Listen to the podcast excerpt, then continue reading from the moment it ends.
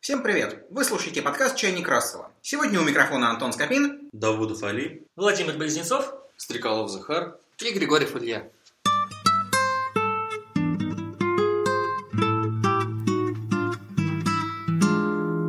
В начале традиционное вступление, где мы скажем, что подкаст создан обществом скептиков. Помимо «Чайника Рассела» у общества скептиков есть много других подкастов, а еще проходят регулярные встречи во многих городах России.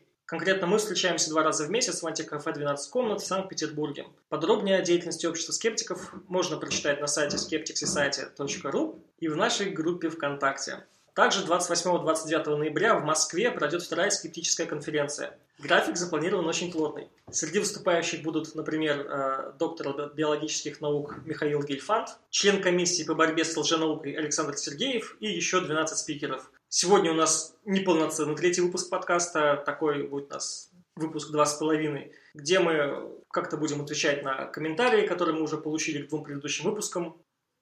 Ну вот, я думаю, что мы будем зачитывать какие-то комментарии и вот по ходу на них отвечать. Вот был такой комментарий к прошлому выпуску. Если вы помните, мы там говорили про такую гипотезу, что пирамиды были построены из бетона. Вот такой вот комментарий. Вы решили разобрать несколько аргументов, и, мол, все остальные тоже могут быть и, скорее всего, являются ошибочными. Сомнительная стратегия. Тут нужно получать по аргументу и опровергать их по очереди. Ну, что я к этому хочу сказать? То есть это предлагается пойти на поводу э, у людей, которые любят применять такой полемический прием, как голоб Гиша. Оппонент закидывается огромным количеством ничего не значащих мелких возражений, отвечать на каждый невозможно. Это будет занимать слишком много времени.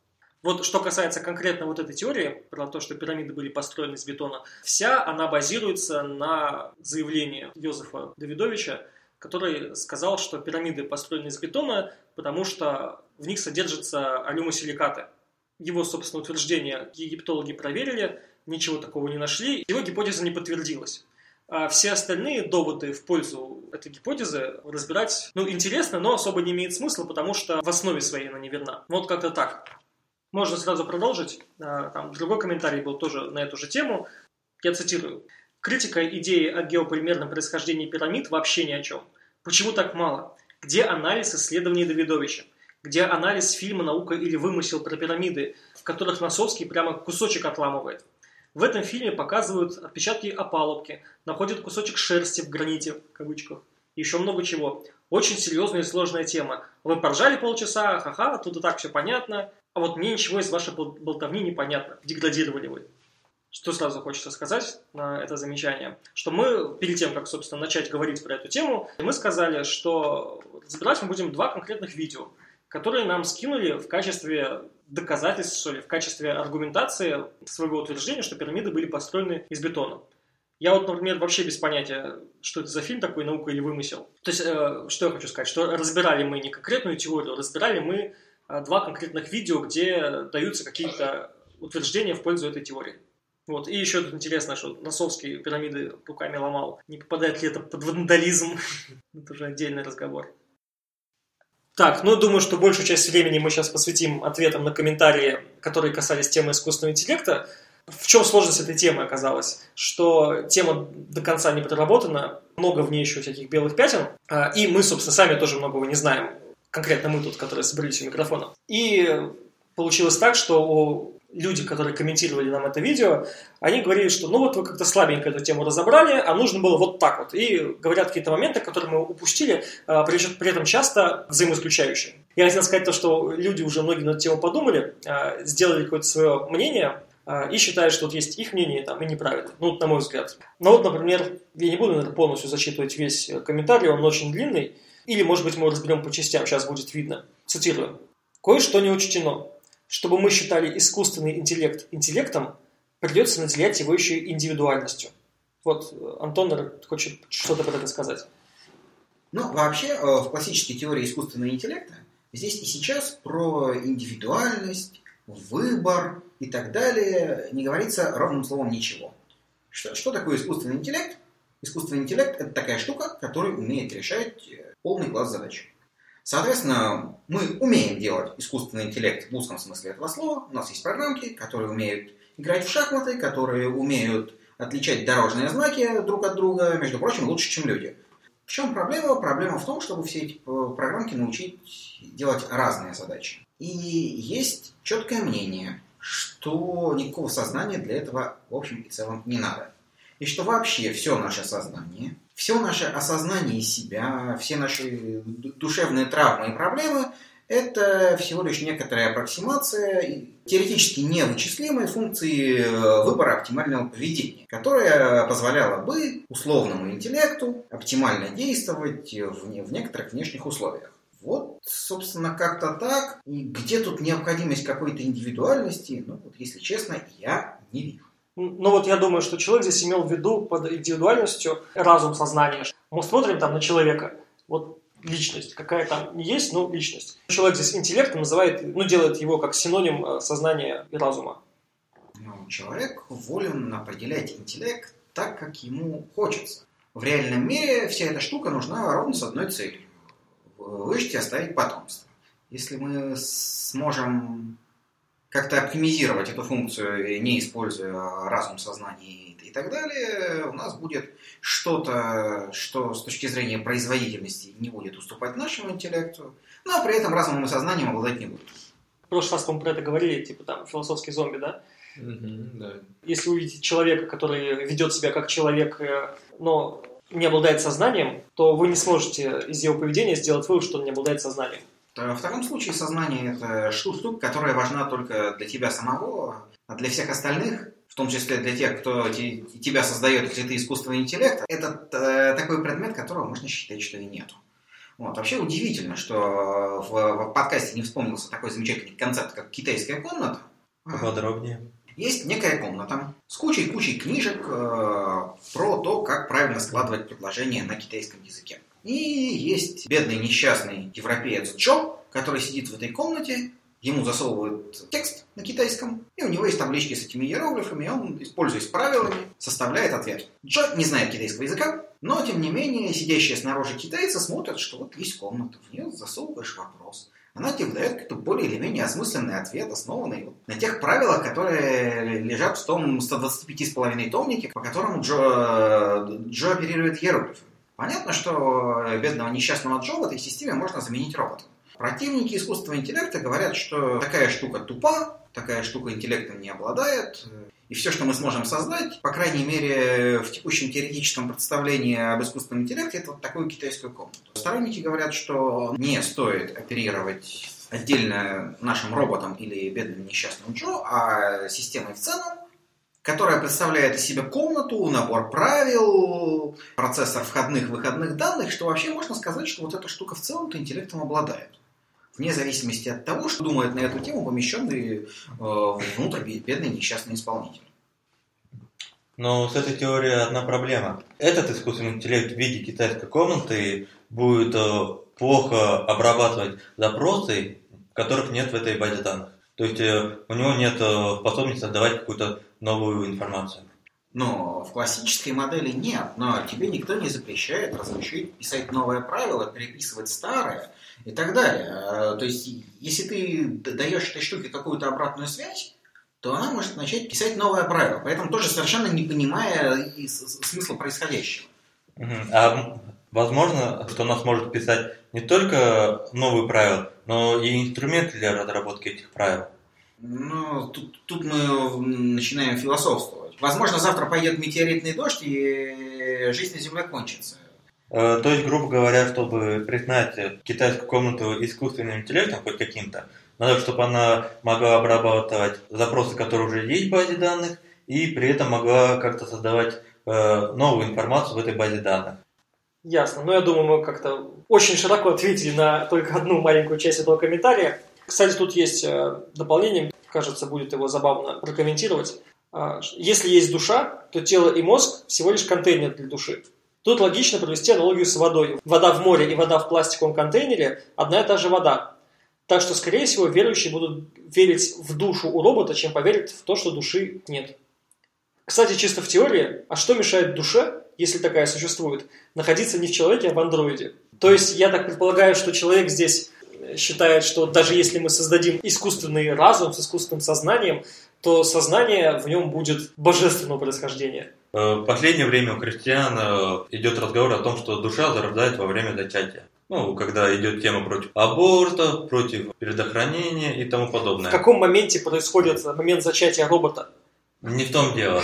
То, что когда получается человек, его зачали, и душа как бы не заселяется в него, она создается в момент зачатия, как, по крайней мере, как я понимаю, у христиан. А у робота зачатия-то нет, откуда там душа? Нет, но здесь человек утверждает, что, скорее всего, э, что если бы мы могли создать искусственный разум, то это бы не мы его создали, а мы могли бы, грубо говоря, создать только контейнер для искусственного разума. То есть даже если бы мы полностью бы воссоздали, там, сделали какой-нибудь механический электрический мозг, даже если бы он думал, то это э, результат не наших усилий, а результат божественного вмешательства.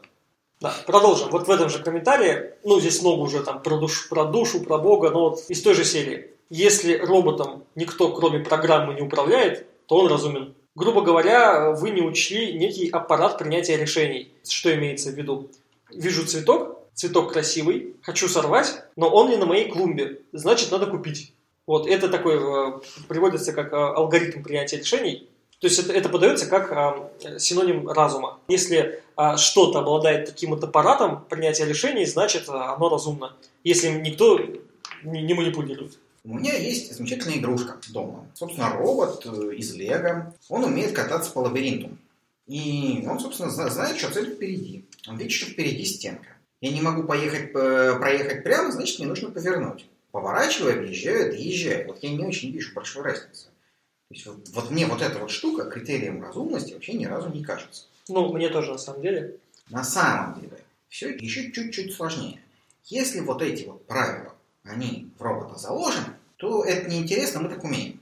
Если робот умеет делать логический вывод, и это можно рассматривать как один из критериев разумности, но один из. То есть необходимый, но недостаточно. Да, безусловно. Не согласен абсолютно. Из того, что он написал, я делаю вывод, то, что среда не должна управлять. Здесь э, речь не про среду, здесь речь про оператора. Разумного оператора имеется в виду. То есть ты сейчас не... А там именно разумного оператора? Да.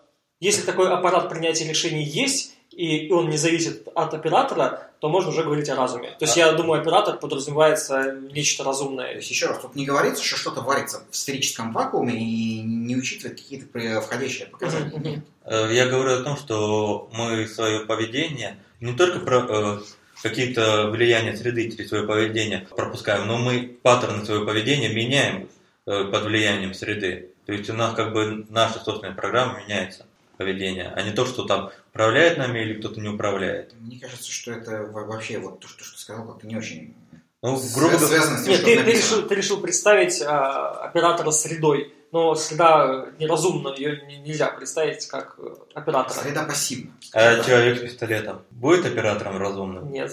Он может тобой как-то э, толкнуть на какие-то действия. Он, ты же не обязательно должен сделать то, на что он тебя подталкивает. Нет, смотря от ситуации. Вне зависимости от ситуации, вот понимаешь, э, да, твоя история может на этом закончиться, если ты не оптимально действуешь, но э, Тут вопрос в том, тогда что поднимается под э, управлением? Потому что под этим можно все что угодно понять. А, прямой. Вот, вот прикинь, вот э, у тебя сейчас сознания не было, а мы тут сидели сейчас разговаривали с Аликом, но мы думали, что это Алик, что это ты сидишь, а это не ты, это просто вот там сидит э, там Саруман и вот двигает твоим телом. Вот, как- Ну, как я понял, мы уже по поводу сознания как-то э, Ну, вот здесь тоже- в общем согласились, то, что сознание внешней стороны определить невозможно. Да, то есть, а как тогда этот критерий применять? Если мы говорим о сознании, И зачем, главное. по-моему, да, это просто... ну, куда-то не- ушли, если честно. так, В общем, конкретно вот этот пример, он э, не говорит Он о не наличии ни о чем. сознания. Все, что, лично все, что я хотел сказать по этому поводу, это то, что это плохой критерий. Есть замечательный комментарий, опять же, в тему искусственного интеллекта. Пусть для начала сделают интеллект дождевого червя. Также где-то еще ни- ниже по тексту есть замечание, что вот, дескать, ученые плохие люди не могут скопировать э, нематоду, ничего они не могут, никакого искусственного интеллекта у нас не будет, смиритесь, ребята, придется работать ручками. Но на самом деле все не совсем так. То есть те, кто говорят на эту тему, как правило, имеет в виду так называемый проект Open World. Это очень крутые люди. Ученые, программисты, математики, биологи.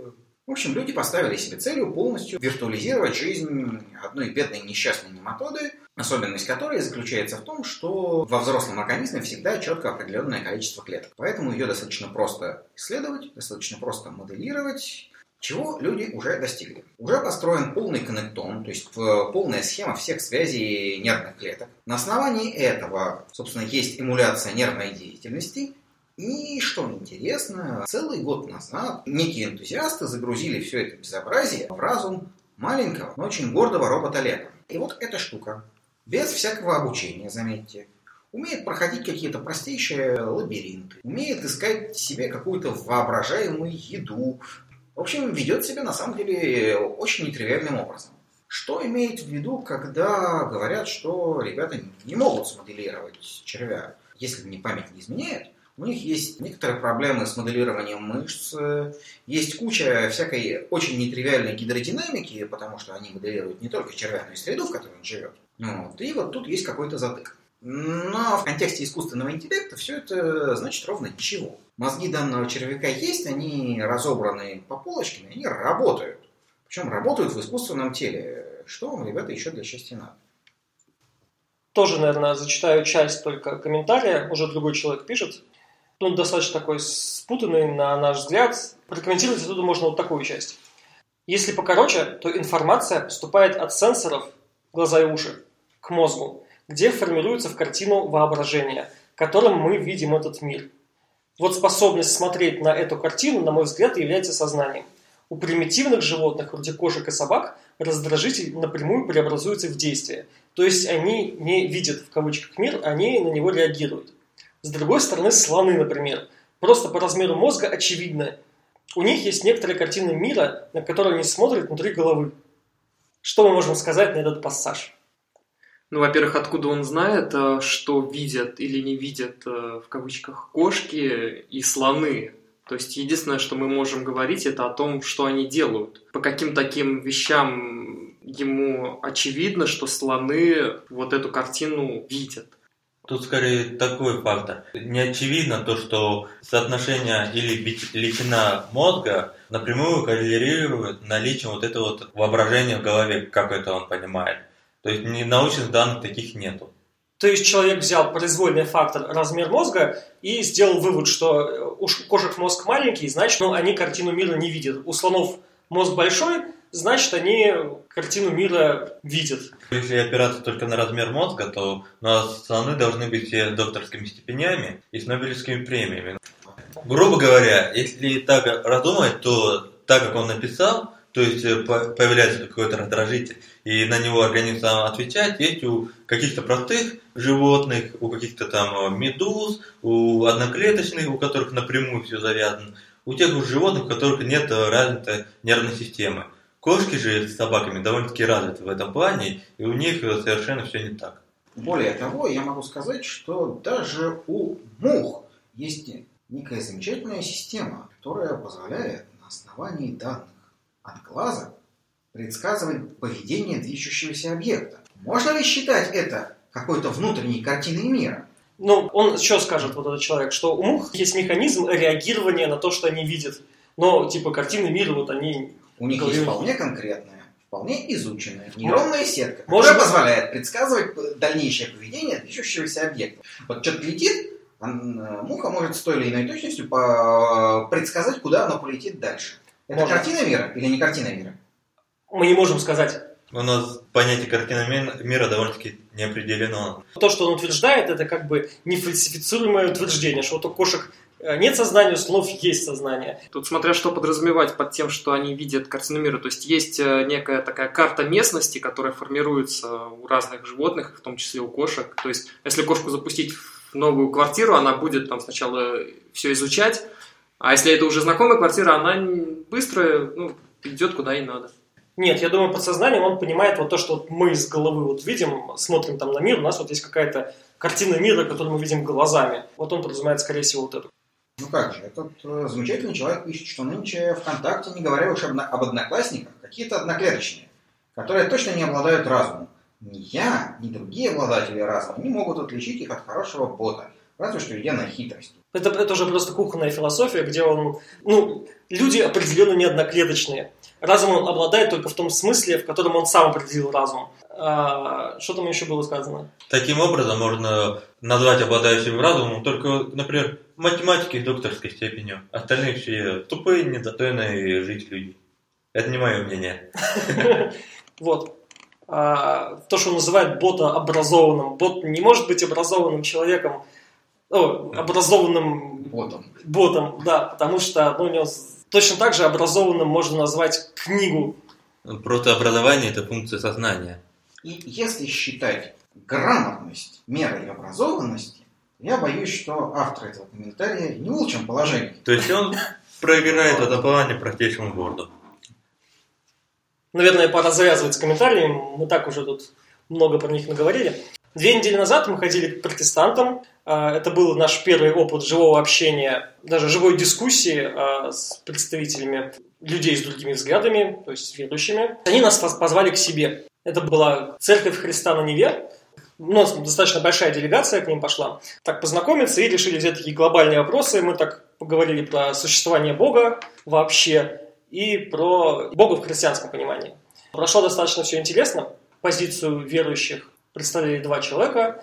Собственно, Дмитрий Гусаров, наверное, уже в обществе скептиков достаточно известный человек. Он уже и с Кириллом переписывался, Алферовым. Кирилл делал разбор его комментариев. Вот мы с ним общались вживую. Ну вот, у кого, у кого какие остались впечатления? Ну, понятно, что у Захара впечатлений не осталось, он там не был. Я только запись смотрел. И то так. Кстати, нужно сказать, что запись самой встречи, запись самой дискуссии можно посмотреть у нас в группе ВКонтакте. То есть мы не будем полностью пересказывать сейчас все содержание, скорее просто поделимся общими какими-то впечатлениями, которые остались за кадром. Так Ну, вот, впечатление. А, порадовало то, что э, было в таком достаточно культурном ключе, да, все это происходило. Вот те, кто говорит, что любые споры между атеистами и верующими заканчиваются холиваром, вот, пожалуйста, живой пример, что не каждый раз такое происходит. Вот, но мне несколько не понравился формат, потому что когда затрагивается какой-то вопрос, и надо его более детально, более глубоко разобрать, да, а там ему, извините, у нас всего лишь 10 минут, время вышло, переходим к следующему. Какая-то такая, какое-то чувство незавершенности остается. Но, с другой стороны, если бы мы не придерживались никакого формата, там разговор бы постепенно скатился в балаган, и мы бы отошли далеко от заявленных тем. Согласен, поэтому надо брать меньше тем, либо темы должны быть более узкие. Но это вообще был первый опыт живого общения. Ну, понятно, что вживую говорить, говорить намного сложнее, чем вот даже вот то, что мы сейчас говорим тут под запись, или там писать э, статьи в интернете.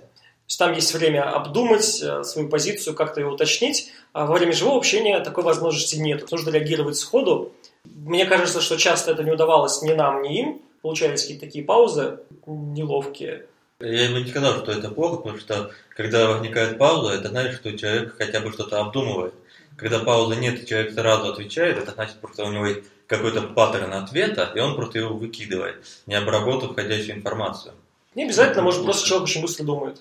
Может сказать по, по теме самой дискуссии, то есть взять какие-то определенные моменты оттуда выцепить, да. Как раз высказывание, да, из зала. Ближе же к нравственности, там мужик, блин, что же он сказал?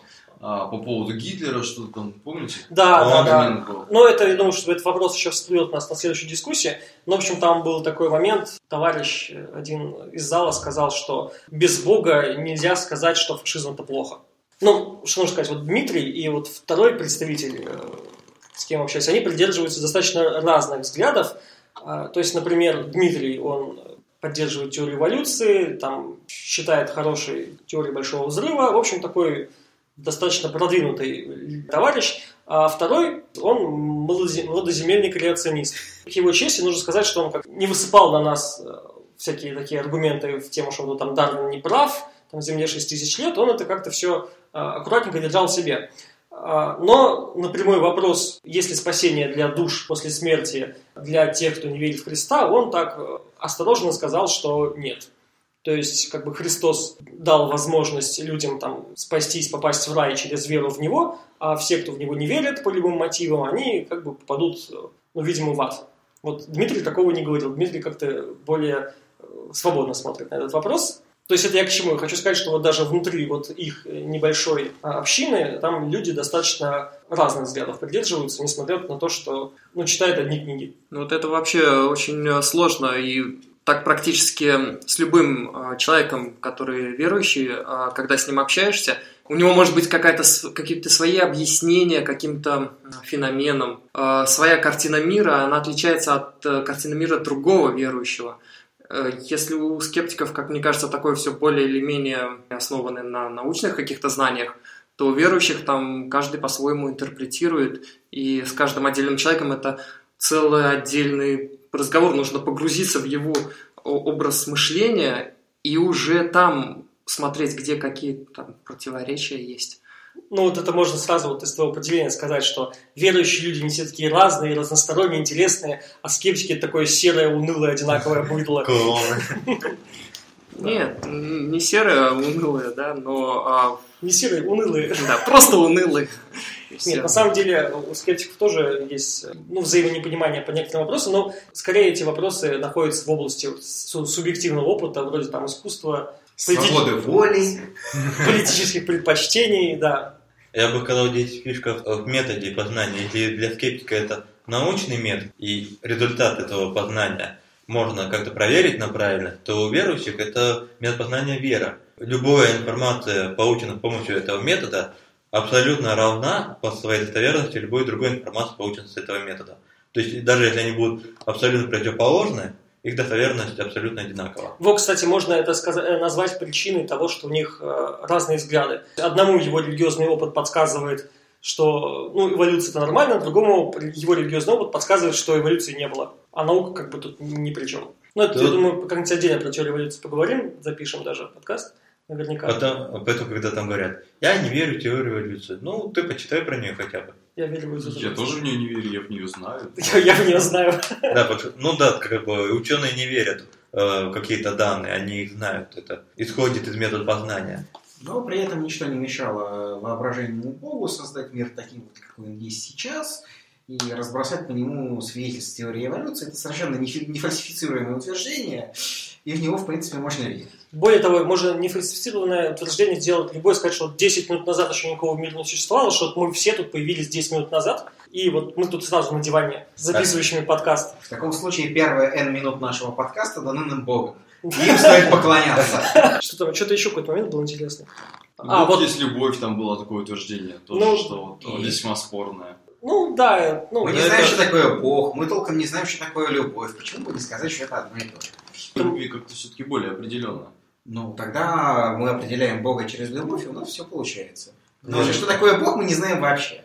Очень много времени мы потратили на разбор космологического аргумента. Прямо, не знаю, львиную часть, наверное, всего. И так по факту ничего и не разобрали. Да, в итоге, по-моему, все при своих мнениях остались, и специально даже там был вопрос, что ну так что, как? Ну, мы, мы как-то договорились, по-моему, так и не договорились. Да, нет, ну, было странно бы надеяться, что вот мы туда придем и всех моментально разубедим, они все тут сорвут кресты. То же самое, что если они надеялись, что мы придем и сразу тут возьмем и уверуем, но тоже это была бы наивная вера. Наверняка нужно было иметь в виду, что ни мы, ни они свою точку зрения моментально не поменяем. Ну, как бы стоит, стоит также учесть, что мы даже между собой толком не договорились на, про всякие космологические аргументы. Но а мы же не знали заранее, что они будут говорить, они не знали заранее, что мы будем говорить, поэтому вот такой получился разговор, такой спонтанный, а, ну, больше похожий, как будто вот мы не на сцене где-то выступали, а вот на кухне что-то говорили. Мне кажется, это такой наиболее оптимальный способ ведения дискуссии. Вот не, не когда есть доклады, а когда есть а, вот, практически живое общение. Два человека, желательно, мне кажется, вот чем меньше людей, тем лучше общаются, когда и они ну, говорят какой-то аргумент. Один говорит, другой говорит на него аргумент, чтобы понимали друг друга. А то так, один доложил, второй доложил то, что этот уже только что опроверг. Это не очень хорошо. Ну, по-моему, был достаточно стандартный формат в этом плане. Ну, доклад, ответ на вопрос, как ну, так нормально. Ну, это стандартно, да, но это, по-моему, не очень оптимально. Нет развития аргументации какого-то. Ну, все равно за сколько-то полтора часа беседы, все равно это был достаточно поверхностный разбор. Думаю, в следующий раз будет намного интереснее, поскольку будет одна конкретная тема, э, без каких-то больших докладов, в которых можно будет спокойно разбирать э, аргументы из наших и с их сторон. Ну да, мы учтем ошибки, которые были с нашей стороны. Ну вот именно не по форме доказательств, там, грубо говоря, а по стратегии общения, скажем так. Вот, так что если кто-то внезапно услышит эту запись до того, как мы пойдем к протестантам в следующий раз, он может рассказать нам, что было плохо, и мы учтем его мнение. Нет, если этот человек еще, мало того, что он услышал этот подкаст до записи, он еще должен посмотреть эти полтора часа дебатов, которые на самом деле не каждый человек выдержит. Но мы не потому, что выдержали. Но мы-то выдержали, мы, нам-то было интересно, мы были участниками дискуссии. Участвовать и смотреть со стороны – это много разные вещи. Мне кажется, вот смотреть со стороны, на это особо рьяным фанатам общества скептиков было бы интересно, скорее всего, а людям со стороны, я думаю, Докинс поинтересней. Все согласны с тем, что Докинс интереснее, чем мы, так что закругляемся, господа. Ну, на этом мы импровизированный выпуск номер два с половиной завершаем. Вступайте в нашу группу ВКонтакте, приходите на встречи. Всем счастливо! До свидания. Пока. Всего хорошего. До новых встреч!